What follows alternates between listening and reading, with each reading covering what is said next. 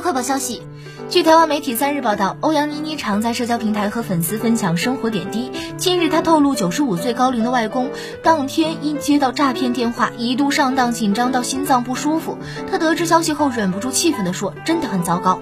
欧阳妮妮表示，外公当天早上五点就接到诈骗集团的电话，说我小阿姨的狗走丢什么的，让外公突然紧张到心脏不适，一度要赶紧出去吸氧气。得知此事后，欧阳妮妮附上一个生气的表情符号，表示现在个人信息外露的情形相当严重，被人拿去利用也十分糟糕。爷爷年纪大，根本经不起这样一下，大家真的要注意。